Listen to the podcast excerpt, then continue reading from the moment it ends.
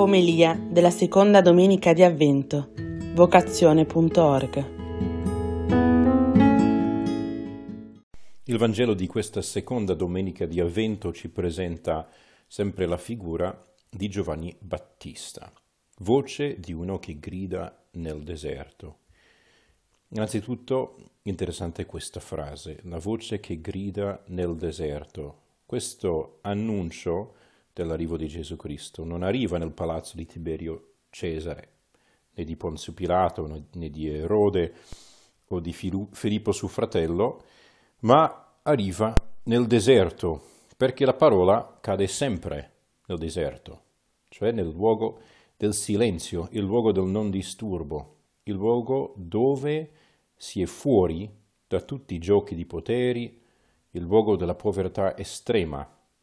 Povertà estrema perché si sperimenta, eh, l'uomo sperimenta il bisogno, cioè i suoi limiti. Quando vai nel deserto, ho un'amica consacrata che è andata a fare un'esperienza che sinceramente non farei mai, nel deserto, eh, in Spagna da qualche parte, ma veramente deserto, che vai senza niente e dormi così, cioè una tunica, e poche cose, e vai praticamente a sopravvivere e a fare un'esperienza di Dio, ma anche questa esperienza appunto del bisogno, dove eh, appunto si capisce, si sperimenta chi è l'uomo e chi è Dio. Il deserto è anche il luogo della fedeltà di Dio, della manna che manda dal cielo, che non lascia morire il suo popolo di fame, della parola, del cammino, dell'acqua.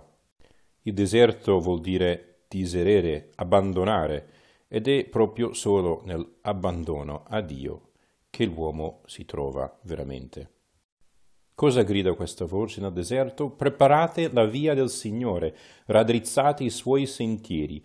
Ogni burrone sarà riempito, ogni monte e ogni colle sarà abbassato. Bisogna colmare, riempire quei abissi che abbiamo.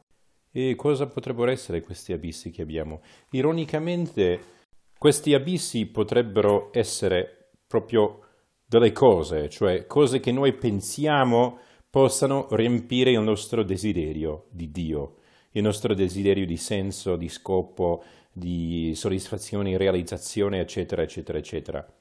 E invece queste cose non riempono, cioè non ci colmano e lasciano un buco sul sentiero, al mio cuore. Quindi quali sono quelle cose nelle quali magari io cerco una risposta al senso della mia esistenza? O al senso della mia vita di tutti i giorni? Quali sono gli idoli nella mia vita quotidiana? Magari ho un abisso che cerco di riempire col successo o con uh, il mio immagine di fronte agli altri, il parere degli altri, la lode degli altri, la vanità, infine. Magari c'è un altro abisso che è quello del comfort, cioè di vivere una vita comoda, senza problemi, tranquilla, che non mi rompe nessuno, che tutta vada liscio. Eh, e questo non è lo scopo della nostra esistenza, ironicamente. A volte pensiamo che il Signore viene a portarci quella pace che è la pace del pigro, del totalmente comodo. E no, la vera pace viene solo da Cristo e quindi dall'amore, amore che è donazione totale di sé. E questa verità ironica della nostra fede, che, come dice il Signore, solo chi si perde si trova, chi dà la sua vita la trova veramente. Bisogna poi spianare le colline, le colline della nostra superbia, della nostra autosufficienza. Io me la cavo da solo, ma nessuno se la cava da solo. E chi prova o pensa di cavarsela da solo si trova appunto da solo. E quindi l'umiltà, riconoscersi bisognoso, bisognoso di Dio, bisognoso anche degli altri, di farmi aiutare dagli altri, di avere quella capacità di dire non lo so, ho bisogno, e di non fermarmi bloccato perché la mia arroganza non mi permette di avere quell'umiltà di chiedere aiuto quando ne ho bisogno. Finalmente bisogna raddrizzare il sentiero, che vuol dire che magari il sentiero è un po' storto.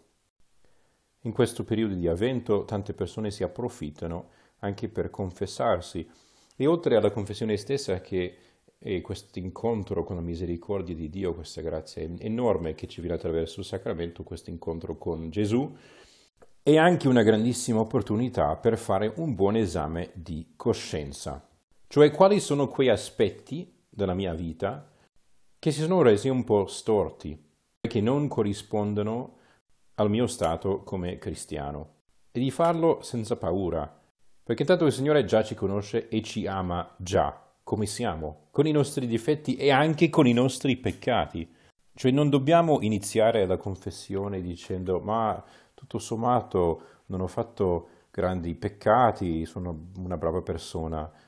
Sì, magari ringraziando il Signore per le cose belle, per i doni che hai ricevuto, per tanti doni ricevuti nella tua vita e particolarmente in questo periodo, e poi con tanta onestà, semplicità e umiltà presentarci davanti a Dio tale come siamo veramente, senza paura, perché sappiamo che il Signore non ci guarda con rancore, ma come quel Padre misericordioso che ci accoglie e che ci abbraccia e che non vede l'ora di farci vivere in pienezza e fare festa con noi.